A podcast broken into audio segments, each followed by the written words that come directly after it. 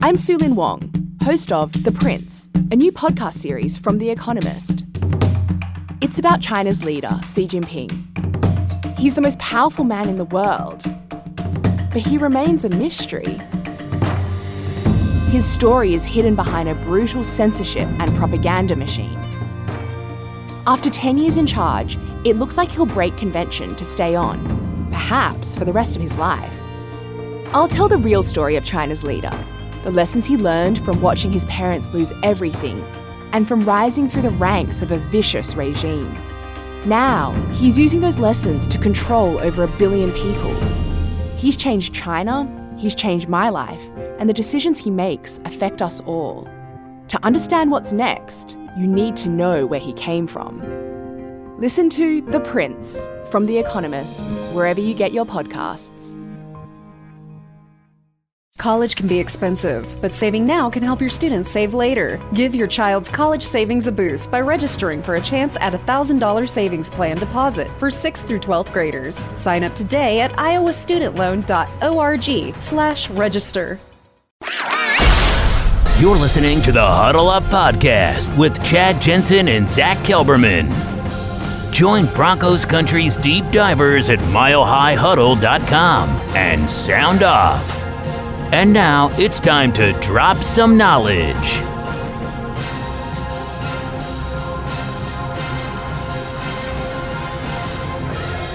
Welcome in, everybody. It is the Mile High Huddle podcast.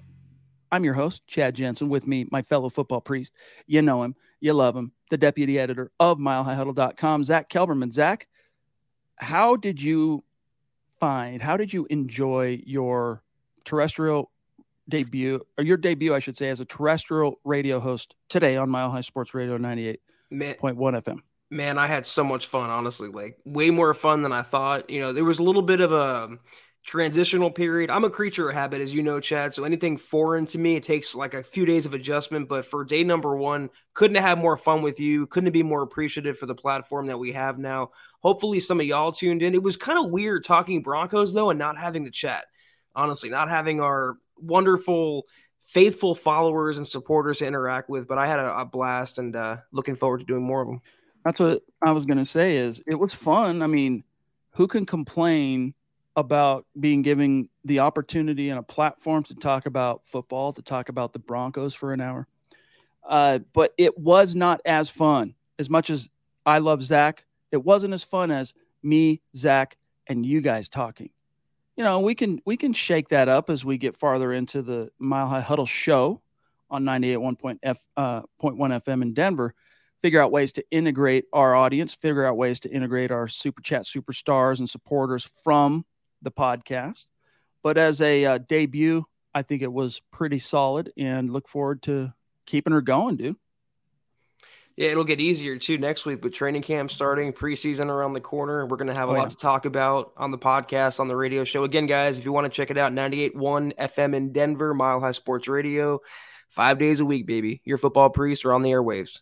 2 p.m. Mountain Time. That's right. Um, Crucial Zach, information gotta gotta pick your brain on this article that uh let me do uh, i gotta do oh wait before we we do the the melvin gordon sam bam jumped in early before we even went live with a very generous super chat. Thank you sam.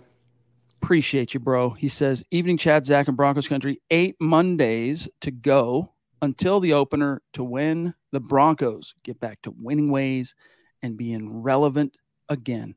Go broncos. I feel you on that, Sam Bam. But Zach, I would argue that the Broncos are relevant already because Russell Wilson has almost single handedly made the Denver Broncos a national talking point across the board. Yeah, you know, we, we're going to talk about the Melvin Gordon uh, article that I had up today on the website. And uh, I led off by saying uh, second year general manager George Paton transformed the Broncos from an NFL laughing stock into a must see playoff contender. And he did that with two moves first, the hiring of Nathaniel Hackett, then the acquisition of Russell Wilson. So, you know, really until they do win and they are a bona fide playoff team and it's all said and done, there's still going to be, you know, the maybes and the apprehension is going to exist with them. But yeah, they're relevant again. The national exposure certainly indicates as much, Chad. Primetime games and nationally televised preseason games. The Broncos are back and they're only going to become more relevant from here on out. How ironic it is that for the second time today, we are referencing a Bill Barnwell article on ESPN. Uh, here's what he said what went wrong? So I'm going to quote you, Zach, for a second. If there's even one misstep George Paton committed over the past six months, according to Bill Barnwell, who ranked Denver's 2022 haul as the league's best, re signing running back Melvin Gordon qualifies, but barely. Here's what Barnwell said What went wrong? Fantasy owners certainly wanted the organization to commit to running back Javonte Williams, but they did bring back veteran Melvin Gordon. Gordon's numbers were more impressive than his actual impact.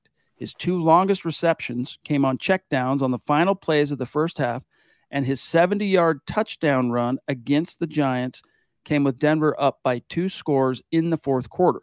But it's hard to be too upset about a one year deal for two and a half million. And that last thing he said there, Zach, is my ultimate takeaway, to be honest with you, is I feel you. We, we kind of hope this might be the year of the of the Pookie. But when you get a running back that is you know, he's got his warts, but is as accomplished as Melvin Gordon and as good of a scheme fit he is in the zone, wide zone for two and a half million bucks on one year. Like, you know, you, you don't uh, look that gift horse in the mouth. No, and, and guys, we were doing the radio show today, and one of the things I missed was uh, knowing that my audience already is aware of how I feel about Melvin Gordon. Didn't want to come off with too hard of a bias on show number one, but I even mentioned something nice in the article. I said, as a RB2, he's pretty much elite, and it's a risk worth taking, but I don't understand why Barnwell uh, cited fantasy football. You think George Paton, Nathaniel Hackett care about fantasy football? No, they care about having a big backfield, winning a lot of football games, and having those two running backs uh, will help them do so. But again, it should be where Pookie is the RB1, established, no no two ways about it, Chad. No doubt about it. It should be Pookie's job, and he shouldn't have to fight Melvin Gordon for it. We talked about that earlier. I'd be happy to get into it again. Yeah, yeah, yeah. Uh, real quick, some pleasantries, some hellos. Diamond Rattler, the first to comment on YouTube. Dylan, moderating the chat for us on YouTube. Good to see you, Dylan. Appreciate you, buddy. Shout out to Dale Fleming. What's good, bro? Uh, hope you're doing okay. Hope you're holding up all right. We shouted out Sam Bam, Jeff Noyes, William. Uh, who am I? Who am I missing? Early. Those are all the early birds. Jay, good to see you, buddy. And then, of course, we would be remiss to not tip our caps to Phil McLaughlin throwing down on Facebook, one of our great super supporters there on the Book of Faces. Great to see you, Phil. Where in the world is Phil McLaughlin? It's a question for the sages and prophets in time. No one knows where exactly Phil could be at this very moment although we do know which city he hangs his hat. But it's good to see you, Phil. Thank you, Phil. As always. As always. Um, just kind of skimming through the chat. We got some content we definitely want to get to tonight, some topics that we want to uh, hash out and get y'all your take on a few of these things as well. Uh, Jerry says so. Barnwell's entire point is that fantasy yeah. might be unhappy. You got to be kidding me, right? Well said. I mean, you know, this isn't this is football, not fantasy football. It's also nitpicking on uh, Barnwell's part, and he admits that. He goes, his first sentence, which I cut out because it's also the same point I made, was like, there's not too much to be unhappy about when it comes to the Broncos offseason. When you land Russell Wilson, when you hire Nathaniel Hackett, when you make big moves like Randy Gregory, DJ Jones, K'Waun Williams, the players they added in the draft, it's hard to really fault what George Paton has done. And if that's the biggest discrepancy on the Broncos roster is paying Melvin Gordon two and a half million dollars to be the RB two, they're in a good position, a really good one. No doubt about it. Um, okay, another topic I want to get your opinion on here is Thomas Hall, who is of course the host of his own podcast on MHH, Legends of Mile High as we have kind of marched through the off season, he's been releasing uh, a couple, two different series. Two, yeah, two different series. One is his countdown to Canton, laying out the most deserving uh, former Broncos of the Hall of Fame, and then also you know top 100 Broncos of all time. That you know quintessential off-season content. And it was really cool today. Of course, it just so happened to be the next one up was the number seven guy on his list, which is Mike Shanahan. And the reason I say that it's cool is because we learned what's funny about this is he actually submitted the article um, i don't know a week maybe even sooner before shanahan was officially named a semifinalist. So it's really cool that it's working out this way. Shanahan is now officially zach in the conversation not just the conversation like he is being scrutinized and literally in the conversation of the voters themselves for the hall of fame but as you go through his article and, and you, you learn about uh, his overall Hall of Fame resume, you get down to the Bill Cowher stuff. And this is one that has gotten Denver Broncos fans goat for a long, long time. Is how could it be that Bill Cowher is in the Hall of Fame and Mike Shanahan isn't? Well, just because Shanahan won two Super Bowls, albeit back to back, and uh, Cowher only has one, believe it or not, their resumes are actually much closer than you might think in terms of years coaching, overall wins, win percentage, stuff like that. But if you can remember this, Zach, this is what I wanted to get your take on is back uh, ahead of the Super Bowl, Cowher was quoted as saying, Mike Shanahan belongs in the Hall of Fame. I've said it. The two toughest coaches I had the hardest time preparing against were Bill Belichick and Mike Shanahan. So my question to you, Zach, is with guys like that are already in the hall, like Cowher, and you got to expect and I got to expect and assume he's not going to be the only one that's that believes Mike Shanahan should be in the Hall of Fame. Who do you think is more likely to get in? Don Coryell, who a lot of people think, no, Mike will get in next year. It's going to be Coryell this year, or Mike Shanahan this year. I'm talking. Well, my answer to the, the other question, you know, why did Cowher make it and not um, Shanahan, is that look at the logos. If it was a Steelers logo that Shanahan had on his uh, hat or on his shirt, throughout his tenure, he'd be in the Hall of Fame. Steelers versus Broncos, in the eyes of the voters, there is no choice there. If it was the 49ers, Packers, Cowboys, these legacy franchises, they get the first dibs. There's a bias for those teams, and I think there's a bias against the Denver Broncos. I would hope Shanahan gets in. It's a criminal act in my book, a football criminal act of keeping him out of uh, Canton, keeping him out of enshrinement considering the resume. Look at it right there. I mean, it, he beats Cowher in most categories. I, he's at least comparable to him. And if Cowher is in, why not Shanahan? So I want to say he'd get in before Coryell, but considering who Coryell, who he was with, and his legacy as well, it's not looking good for old Mike. Dude, I think Shanahan's uh, legacy, for what it's worth, dwarfs Don Coryell. I really do. As a head coach, I think his, yeah, you got the Air Coryell scheme and all that. Cool. All right. You didn't win a Super Bowl as a head coach. And Mike Shanahan has the zone blocking scheme. And even though Mike Shanahan cannot take perfect 100% credit for zone for the zone scheme because after all, we can't forget uh, the co-brainchild behind that, uh, Alex Gibbs. Oh, I know what I was going to show you, but uh, he he brings that to the table in terms of innovative scheme that you know brought home two world championships, and then now, what are we at now? Twenty plus years from the time of those two back-to-back Super Bowls it is like the most popular scheme offensive philosophy that everybody is moving towards. It's some sort of an offshoot of the West Coast. It's either going to be an offshoot on the Shanahan side or it's going to be an offshoot on the Gruden side. And it, I just think it dwarfs him. I think it dwarfs Coryell, but you know, if he's been in line longer, so to speak, those type of factors and considerations could take precedence. But Zach, check this out. So this is uh, I'm going to quote Tom here the, he- the header is Hall of Fame helpers, more with less. One could also argue that Cowher was aided by more talented players if he's just playing devil's advocate here, if you count the number of Hall of Famers he coached. If one doesn't think that argument holds water, the other option is to assert that voters favor the Steelers franchise, which is why more Pittsburgh greats are in Canton from Cowher's head coaching tenure than, say, Shanahan's Broncos era. Cowher was blessed with the following gold jacketed players during his era. All right. Alan Faneca, Jerome Bettis, Rod Woodson, Dermontti Dawson, and Troy Polamalu. And then he also coached and got his his one Super Bowl win came with Ben Roethlisberger, who is destined to be on the first uh, first ballot Hall of Famer, and then also Hines Ward, who there is an upswell of people trying to get Ward into the Hall. And then he mentions two others that helped Cowher in his success: a Hall of Fame executive by the name of Dan Rooney, aka everyone knows him, the Rooney Rule, etc., and a Hall of Fame scout in Bill Nunn. So he says that's a lot of gold fabric helping to grease Cowher's wheels. It numbers 10 enshrinees. All right, now Shanahan.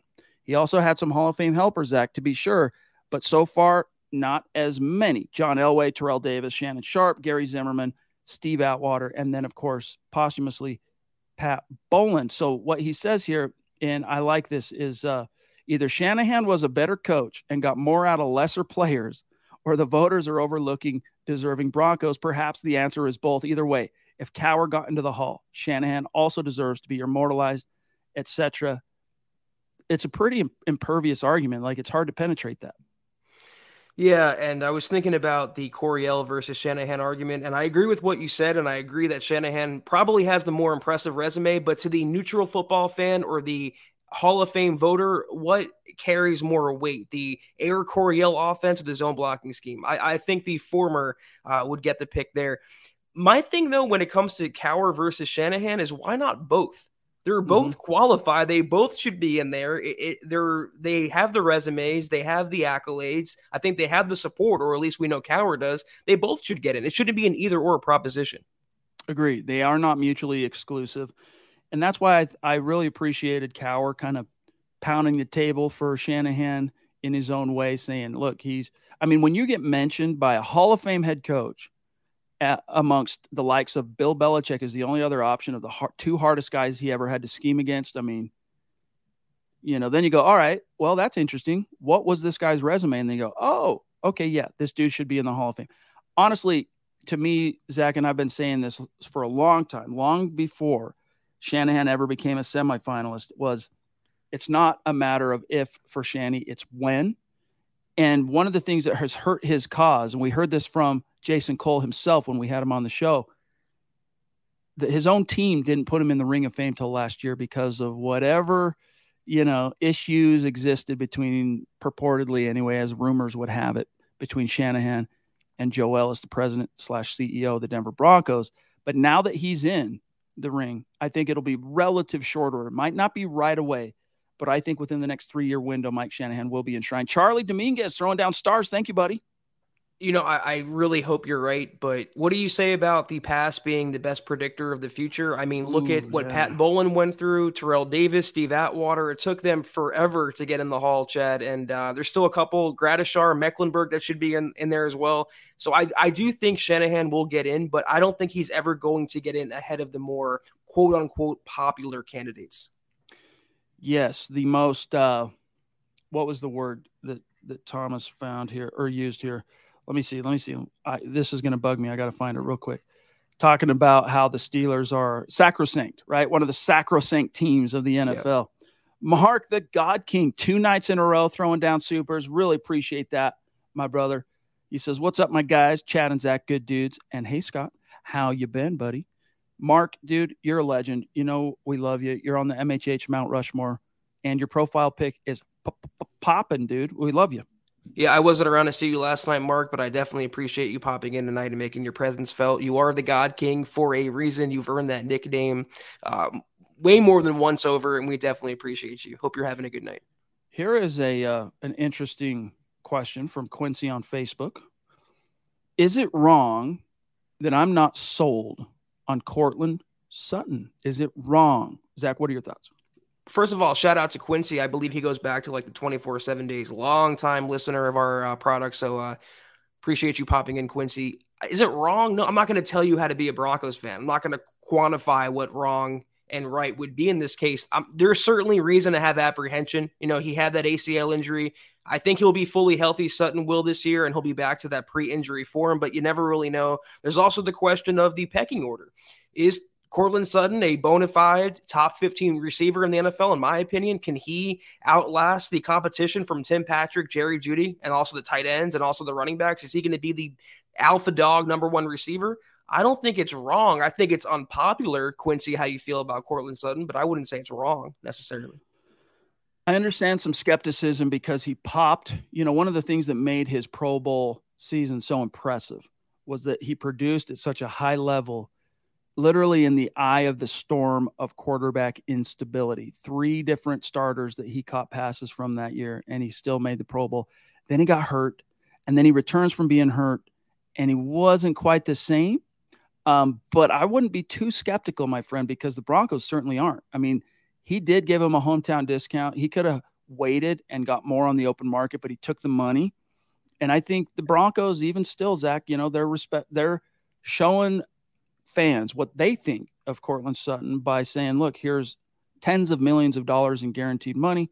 I think now that you have not just quarterback stability, but like dyna- a, a dynamic player under center, you're going to see Courtland Sutton. Whatever your fears, whatever your misgivings might be about your skepticism on Courtland, that's going to be smoothed over in relatively short order. Gregory, dude, wow. two nights in a row throwing down top rope caliber super chats for your football priest. We love it. We appreciate it, dude. Thank you. His relative newcomer as a super chat superstar, relative meaning within the last month or so, throwing down like this. But dude, quickly, quickly growing into a super chat superstar. Appreciate you, Gregory. And he already has a phrase. That would be a G bomb from Gregory. Definitely appreciate you. That's so kind, so generous. Thank you. Uh, when it comes to Courtland Sutton, though, you know, Chad, I wonder would he have signed that deal if he knew less than a year later the wide receiver market would explode? It doesn't surprise me that Tim Patrick took that type of deal, but Courtland Sutton, I think, fancies himself to be that alpha dog number one. So I like, and that's also another thing. It's is he going to respond after getting paid? That you know, you can not call it big bucks, but you can. It's what sixteen million dollars a year. It's a lot of money for a receiver coming off an injury. Is he going to live up to that contract? Is he going to outplay it, or is he going to fall short? I'm as big as a Sutton fan as they come, Chad. I have a mini signed helmet on my bookshelf behind me, but I'm not totally against Quincy for having the opinion that maybe there's a little more apprehension and skepticism about Courtland Sutton than people want to let on for people that want to make it out to seem like Courtland, you know, he's making peanuts, think about this. All right. Peyton Manning, which, hey, he was calling the signals for your Denver Broncos not that long ago, right? Six years he's been gone. The last year, and the Broncos won the Super Bowl, he accepted a pay cut that took him down to 16 million bucks. Pardon me, 15 million bucks. Courtland Sutton's making a million more APY than Peyton Manning Peyton got the last laugh ultimately though because he got he hit all the contract accelerators that got him right back to his original salary because they won the Super Bowl. But um, shifting gears back real quick here, Zach, to Shanahan and the Hall of Fame. Jerry on YouTube, appreciate you being with us, Jerry. Says, do you think maybe Hall of Fame voters downgrade Shanny because he had a first ballot uh, quarterback and a future Hall of Fame running back powering the offense? What are your thoughts on that, Zach? Well, you know, I was thinking when you were going over the players – uh, and and individuals that Cowher was associated with. It seemed like from the way the article was worded that Cowher should get no credit and all, you know, he, he was carried by those players as an example. Well, it works both ways as well. You know, he had a first ballot quarterback, uh, Mike Shanahan did, and a running back and everything, but he coached them. He made them better because of his scheme, because of his football intelligence, his acumen. It works both ways. Yes, they helped him being that generational type talent, but Mike Shanahan and Bill Cowher both, they had a hand in it being as innovative as they were on the sideline. I don't think it hurts his case in any way, shape, or form. In fact, if anything, it's a form of confirmation, um, not bias, but you know, it's a way of them confirming their opinions because look at all the Hall of Fame. I'll put it this way find every Hall of Fame head coach from say 19 from Super Bowl era on. All right. Exactly. Find a Hall of Fame coach and you'll find the corresponding Hall of Fame quarterback. I mean, it's not rocket science. So thank you for that, Mr. Producer. Michaela, the Duchess, you wow. want to talk about a Michaela bomb? Very generous of you, my friend. We thank love you. you. We appreciate you. Uh, she says, not to be outdone. Never. I think Melvin might cause chaos in the locker room. May the MHH be with you always. Amen to that, sister. Appreciate you, Michaela. What are your thoughts, Zach? If Melvin Gordon might cause chaos in the locker room, well, you know, as much as I may dislike Melvin on a professional level, he hasn't been a cancer in the locker room either the last couple seasons. Uh, he seems to be well liked by his teammates, well liked by the coaching staff. I don't like certain aspects of Melvin Gordon's game, his fumbling, his attitude, his, you know, no shows at voluntary practices, but I don't think he's going to be a cancer where he's going to destroy the locker room from the inside out. As long as he understands that he's the present and Pookie is the future, I think he'll be okay. Dude, ever since the example was set by the great Rod Smith, who never missed a workout, never missed anything, voluntary, mandatory ever since that, what I consider to be Hall of Fame example, it always gets my goat a little bit when players don't show. It'd be one thing if they all decided not to show up. It's voluntary and they all decide as a collective, hey, no, we're not going to come. We're not, you know, pay us to be here and we'll be here. Okay, cool. But when every almost everybody else is there and you're not there, to me, Zach, that's just always left a bad taste in my mouth. But getting back to Michaela's point here, I think that's the worst of it with Melvin. Really, I think yeah. that's about the worst of it. I've never heard word one about any kind of cancerous, you know, influence in the in the locker room. He sometimes some of the things he says can be a little bit distasteful. Some of his off the field behavior can be a little bit distasteful, but to me, that's really about as the worst of it. Plus, he's a mercenary nowadays. If he winning cures all, and winning would make Melvin the happiest running back, no matter how many carries he's getting on a weekly basis. He wants to get paid, and he wants to win a chip. If one of those two things happened, the second would uh, precipitate the first. But as mm-hmm. long as he's winning, as long as he's taken care of, and as long as the team is doing good, uh, they'll be okay. Uh, Michaela, love you. Andrew, what's up, bro? Good to see you, my friend. He says uh, with some some serious star action. We seriously appreciate that, buddy. What's up, fam? Chad, Zach, Scott. How did the radio show go, and how can I listen from Nebraska MHH for life? It went well. We had a lot of fun. It was not as fun, if we're being honest. Uh, in terms of like, you know, hey, when you when you go spend an hour doing something, would you rather be on the Mile High Huddle podcast, talking with y'all, talking with to ourselves, you know, to, to each other and with y'all, or would you rather be on the radio for an hour. What's more fun? Zach, I found with one swing at the plate on the radio side, this is more fun because of the dialectic and the conversation and the interaction. But I think that's a, cl- a clue for us to figure out how to weave our community into the radio show one way or another. Plus, like anything else, repetition, you know, one show versus four years. But, um, you know, it felt like it was, we were working when we did the radio show. This feels like we got off work. We're at the pub right now. We're having beers and talking Broncos football. So we love y'all for that. Seriously, the interaction is priceless and valuable. We definitely uh, do not, not appreciate it. Michael Ronquillo in the house too. Just wanted to shout you out, buddy. It's great to see you. He's uh, tipping his cap to Andrew Baker. Uh, you know, Jeff, we could talk about is Pete Carroll a Hall of Fame coach? I mean, we're on the topic of Hall of Fame, and here we are. It's July 18th. So let's keep it short, though, Zach. Is Pete Carroll a Hall of Fame coach? I don't know. He presided over one of the best defenses in NFL history. You know, one of the best quarterbacks in NFL history. I feel like you know Richard Sherman is going to be a Hall of Famer. Probably um, Bobby Wagner as well, Russell Wilson. So I feel like if we go on the previous template of players ca- carrying these candidates or helping these candidates? I would have to think so. Maybe not a first ballot, but I can definitely see him sneaking in there. And the longer he coaches, the more he racks up the total career wins. You know, the better his odds right. are at improving his playoff winning percentage and all that stuff. But he be- he almost became one of he almost became the sixth. I'm trying to think if it happened since then. Well, he almost became the sixth head coach to win back to back world titles. You know, so I mean, he was one bad offensive play call away from being that guy. I think he'll eventually get in, to be honest with you, because one thing about Pete, too, is I get it, it's the Pro Football Hall of Fame, but you also have a prolific resume at the college level. And even though the tail end of the USC thing, uh, you know, there was some controversy and some ignominy with the uh, boosters, and re- they took Reggie's Heisman away and all that he, for the most part, outside of his first uh, head coaching stint in the NFL, wherever Pete has gone, dubs, success, championships have followed. Every time you mention the Super Bowl, I think of the poor lawn chair I destroyed that night because I was so angry about not running the freaking ball from the one yard line with Marshawn Lynch.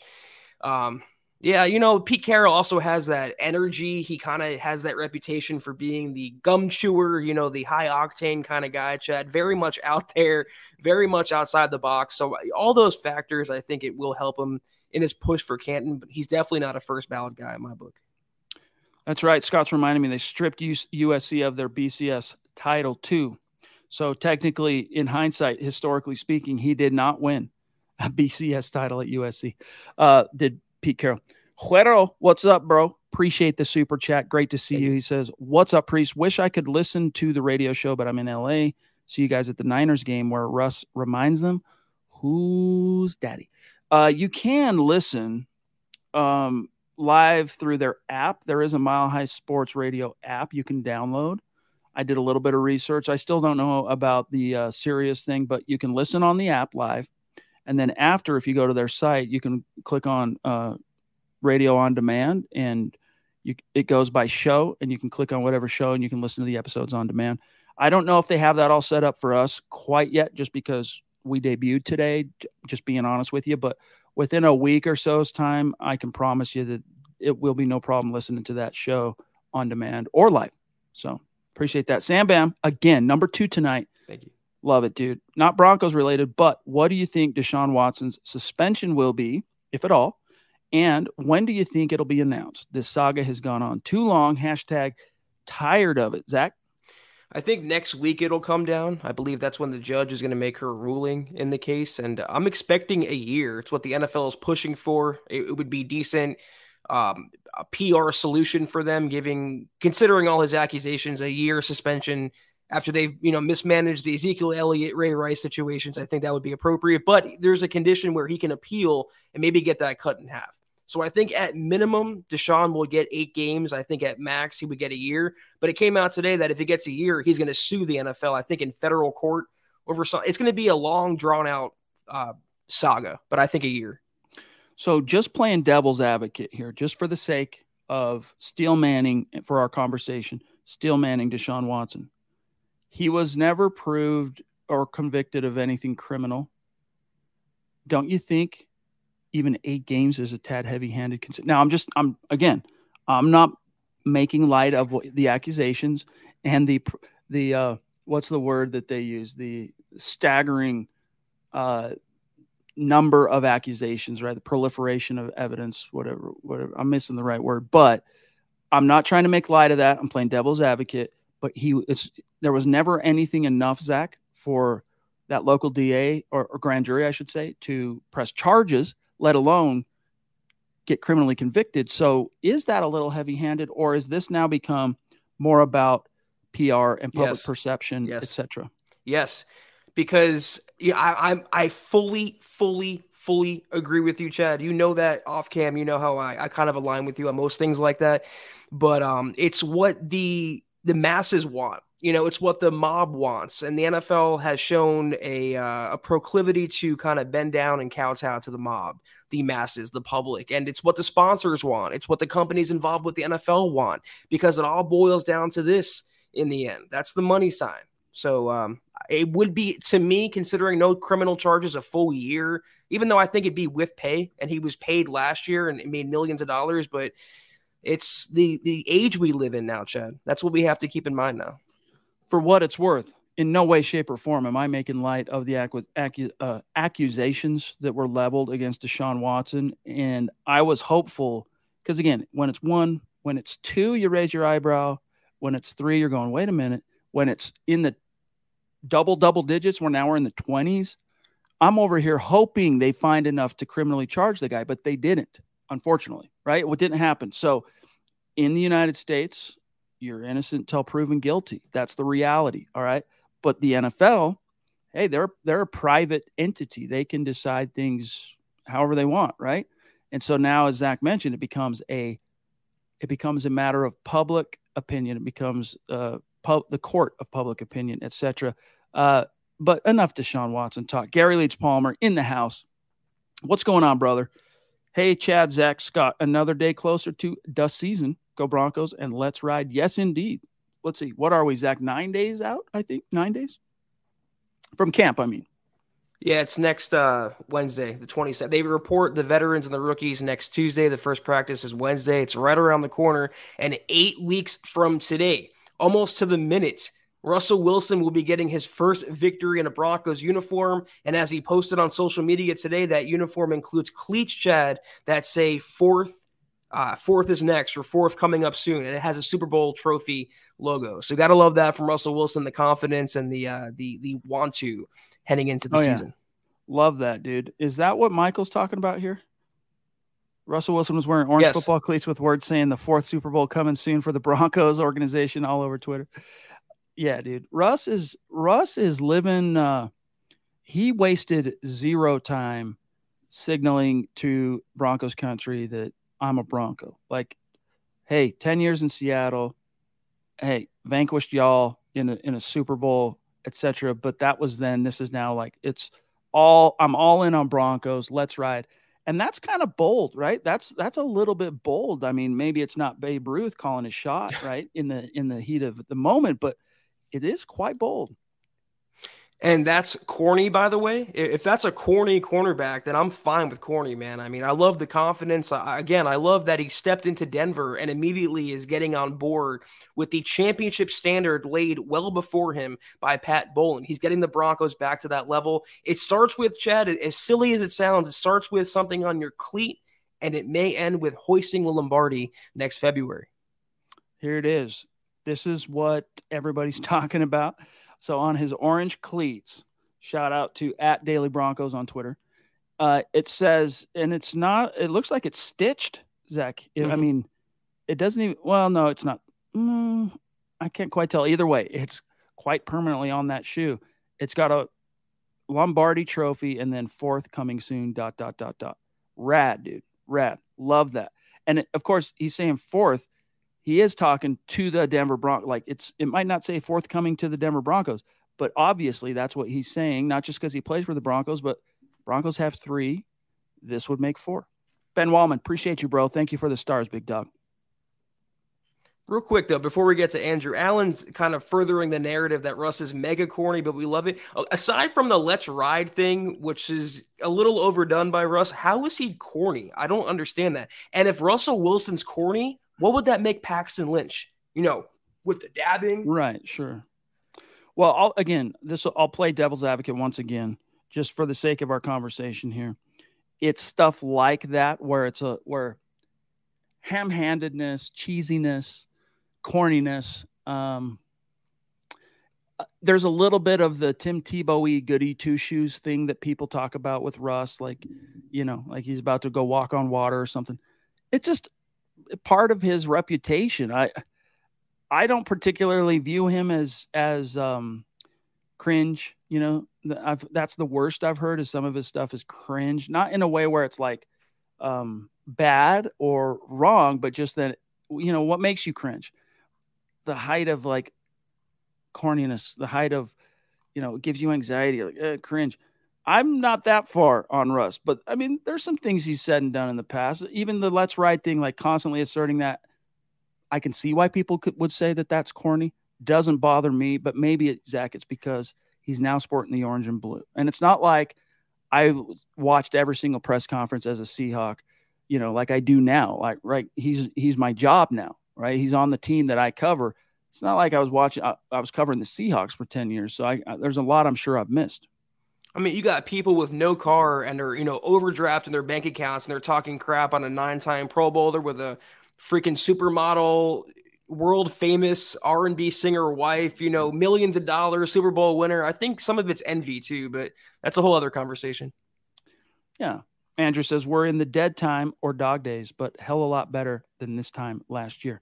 Yeah, I mean, this time last year we were sitting here trying to project no, it's got they're, they're not going to sit Drew down, are they? Or no, nah, they brought Teddy in for a reason. What's going to happen? Those days are behind us. You know, those days are behind us. It's quarterback is solved. Quarterback is solved. Thank God. I, I can't. I couldn't do another season of the competitions of a, a mid-level, if that, quarterback. Uh, thank God every day that George Paton made the trade that he did. As Dylan says, corny is better than toxic, and I'll do you even one better corny is better than loser, right? Corny, I'll take it. Even 2011, go back to the whirlwind Tebow season. I'll take the cheese ball. Uh, God bless y'all, Tim Tebow stuff. All right, and the and the and the Tebowing on the field stuff, and just some of his goody two shoes stuff. I take that all day long when you're winning the division and going to the playoffs that year, right? I mean, that year they backed into the division and they backed into the playoffs we don't need to dredge all that stuff up, but I'll take that all day long. Now you multiply that, a force multiplier in the form of Russell Wilson. We're not talking, you know, eight wins, hold on for dear life, pray to God you you make it to the playoffs. Like he's a, you know, it's it's an upset when Wilson doesn't win double digit games as a quarterback of an NFL team. People don't hate losers. Remember that. It's true. And I think it applies to Russell Wilson. It applies to a lot of people in sports that are hated on for no other reason than the fact that they're successful. And I think that kind of translates over to Russ. All right, we are at 38 minutes, and being that we're in the off season, guys, we're not gonna we're not gonna drag the show on for the sake of dragging it. If we uh, if we run out of uh, topics or things that you guys want us to get to, we'll sign off for the night. Phil asking about this show on some stars. Oh yeah, so Phil, you're wondering about the Sirius thing. Um, don't know for sure on Sirius yet. Still don't know. Did some research on it. It's still unclear for sure. But because I'm not an expert on, uh, I'm not an expert on Sirius on satellite radio or whatever. But again, guys, if you want to catch the Mile High Huddle show on 98.1 FM Mile High Sports Radio, Monday through Friday, 2 to 3 p.m. local time, mountain time, download the Mile High Sports Radio app and you can listen live, or just go to their website, milehighsports.com, click on the on demand, uh, listen on demand, and you'll be able to find our show. I don't know, again, I didn't check before we went live if it's updated, if it's there yet, but give it a few days for us to settle in all that stuff. You'll be able to find it on the regular if you're not local or if you don't want to download the app, etc. Sam Bam, number three, love you, bro. Thank you. Says, Yep, so glad we're not talking about an upcoming QB competition, and I hope we don't for a long time. True that for sure. You know, it's when we have a podcast on July 18th, Chad, and the title is, you know, ESPN says what went wrong with the Broncos by re signing Melvin Gordon to a $2.5 million contract. If that's the worst thing we're talking about right now and not who the Broncos starting quarterback is going to be, I'm so happy. It's a new day, really. And I've said it since the Russell Wilson trade, pretty much since the Hackett hire actually. But it, every day that gets closer to the season and we don't have those discussions anymore, we don't have those problems anymore. I thank God for it. Uh, Jeff wanted to know Did Peyton go into the Hall of Fame as a Colt or a Bronco? They don't have to choose that anymore. So it's not something that is a thing any longer. So he's a Bronco. Yeah. I mean, just look at his actions post retirement. He, again, we talked about this on the show uh, today, in fact, on, uh, on the radio show. Peyton makes himself available when the Colts come calling, if they need him for a Ring of Fame thing, or they, you know, he will go and oblige them you're not seeing you know reports indicate he's rebuffed any any overtures of joining the organization in any sort of co- official capacity. He's maintained his home in denver right? He's raising his kids in denver. Very engaged with the broncos even on an unofficial basis zach. Like the carousel of quarterbacks each and every year how many stories have we written about peyton manning uh, trevor siemian peyton manning Case Keenum, Take Peyton Manning. I don't going. remember writing one about Peyton Manning, Joe Flacco, or Peyton Manning, Paxton Lynch, but I can remember Case Keenum articles, them talking, Lock articles, them talking, uh, Teddy articles of them having great appreciation. So my point being here that Peyton st- is staying engaged with the Broncos, and then of course Woody Paige confirming the Adam Schefter report from about a month ago that it's expected Peyton Manning is going to join the quote unquote new alliance of ownership at, at uh, you know the Walton Walton Penner ownership group. We don't know for sure if it's ownership or if it's on some kind of an executive level or if it's on some kind of like you and I spitball today, Zach, brand ambassador type level. But Peyton's a Bronco through and through. Yeah, if you followed Peyton closely on like on social media, uh, what he's done, like even his golf events, his uh his uh, golf cart will have like Broncos colors or a Broncos logo subtly, but he has it on there. He's definitely a Bronco through and through, and you can tell the last couple years and winning the title with them kind of made an impression that uh, is forever. Not only that, Zach, but Manning has a memory like an elephant, and you cut him. Right. You did draft him number one overall when he after he threatened you and said, "If you don't, I'm going to make you regret it for 15 yep. years." Then you cut him. You cut him. You cut him. And it would be one thing, Zach, if you cut him and you turned out to be right and he, he couldn't overcome all those neck surgeries and he flamed out, like signed that five year, $96 million deal with the Broncos and then goes on to kind of whimper out of the NFL. That's not what happened. The four years he played in Denver microwaved the previous eight years, basically, from a from a production standpoint, statistically, Zach, from a wins, and then from just, you know, it took him 14, all 14 of his years to get to two Super Bowls in Indy, right? Uh, let's see, 06. So he was eight, eighth year veteran when he won his first Super Bowl and made his first Super Bowl, won it. And then, you know, 2009, so he's 11th, 12th year, whatever, when he got to the next one and lost it. In four years in Denver, he makes it to two wins, one, and then calls it a career, retires. It's that elephant's memory. He doesn't forget. You cut me, dude. You rejected me. It fueled him, I think, in large part to go do what he did and the way he microwaved things in Denver, but you cut him. And that has a lasting influence on, I think, how Peyton Manning views that relationship. Whether he would ever admit that or not, I think there's something there.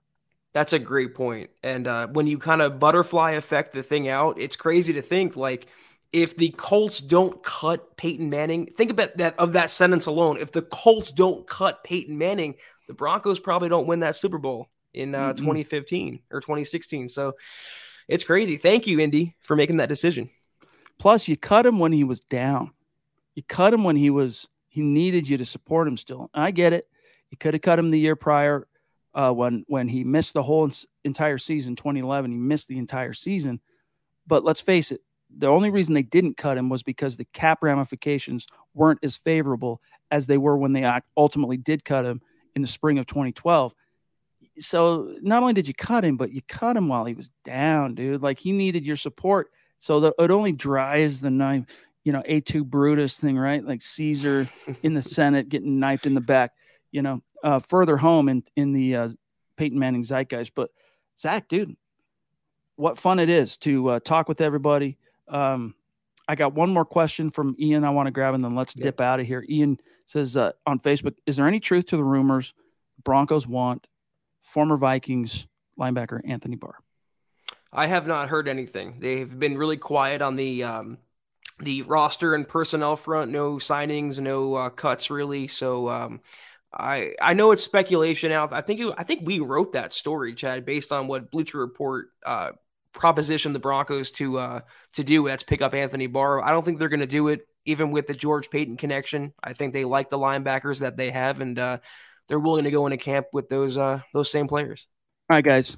Oh, Michaela, one last throwdown. Number two super chat of the Thank night. You, Thank you. The Duchess says, I'm glad you don't have to choose a team anymore when going into the hall. More Agreed. fair.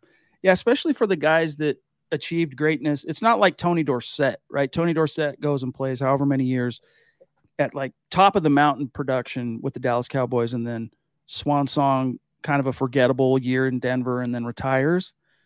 No, no, no. For the guys that actually do great things with multiple franchises, like Peyton did in Denver, I mean, yeah, that's or John Lynch did, or Brian Dawkins to a lesser extent, uh, Aqib Talib. I think he's going to be in the conversation for the Hall sometime in the not too distant future, Zach. When you look at his accolades, uh, the fact that he contributed to a world championship, fact that he's in the top three or four off memory of most pick sixes in the NFL history all time. And you look at the guys who are on that list that are they're all in the hall basically, except Aqib Talib. Um, I wouldn't be surprised if Talib finds his way to the Hall of Fame at some point. Well, if personality was a factor, Chad, he'd be a first ballot guy. There's no mm-hmm. one like Aqib Talib, nor will there ever be in the NFL again. But guys, that was the Mile High Huddle podcast. Did not butcher that. Uh, be sure to follow us on Twitter at Huddle Up Pod. You can follow Chad on Twitter at Chad and Jensen. You can follow myself at Kelberman NFL. Be sure to follow the main account on Twitter at Mile High Huddle, and also our producer Scott on Twitter at Scout Kennedy. If you guys want some hats, shirts, tank tops, coffee mugs, anything you can fancy is in that store. HuddleUpPod.com. Get your merch on as soon as you feel like it, and also Facebook.com slash Mile High Huddle Pod. Like that page and follow that page, guys. If you haven't, please go to Apple Podcasts and leave your football priest a five star review for a chance to win some merch each and every month. But as you see ticking below you, please do these three things. Takes a few seconds, helps us out immensely. Subscribe, like, and share this video and every video you see on the MHH channel. Again, it really helps us grow and reach more Broncos fans just like y'all. Guys, before we get out of here, I reminded myself we need to give you an update on this on the YouTube contest and Facebook. Here's your top rankings on uh, YouTube. DWI guys at number one right now, and then the Duchess, Gregory, Sam Bam. That rounds out the. Let's see, yeah, DWI, Michaela, Gregory, Sam Bam, and Zeus McPeak, Stu at number six, and then just a few names just outside. And then I can't flash the graphic, but I can tell you the list. The top five on Facebook uh, as of tonight: Phil McLaughlin on top, Gary Leach Palmer, number two, and those two are separated by about 700 stars, is all. Mark Schrader, number three, Travis Weber, four, Jacob Foster, number five. So, as Zach said, appreciate you. Love you guys. We'll see y'all Thursday. Uh, take care. And as always, guys, go Broncos. You've been listening to the Huddle Up Podcast. Join Broncos Country's deep divers at milehighhuddle.com to keep the conversation going.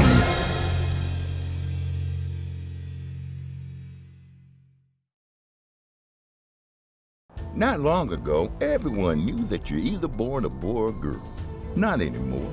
The Biden administration is pushing radical gender experiments on children, changing their names, clothes, identities, and bodies. Joe Biden and his left wing allies push boys to take estrogen to appear more feminine. They push girls to take testosterone so they grow facial hair. Biden and progressive leaders promote puberty blockers to keep kids from developing to normal men and women. These drugs can leave you sterile, infertile, impotent. Joe Biden and the new left even promote surgery on teens and young adults, removing breasts and genitals. They want boys in our daughters' bathrooms and sports teams. And now, the Biden administration is planning to issue new rules that would force doctors to prescribe dangerous drugs and worse.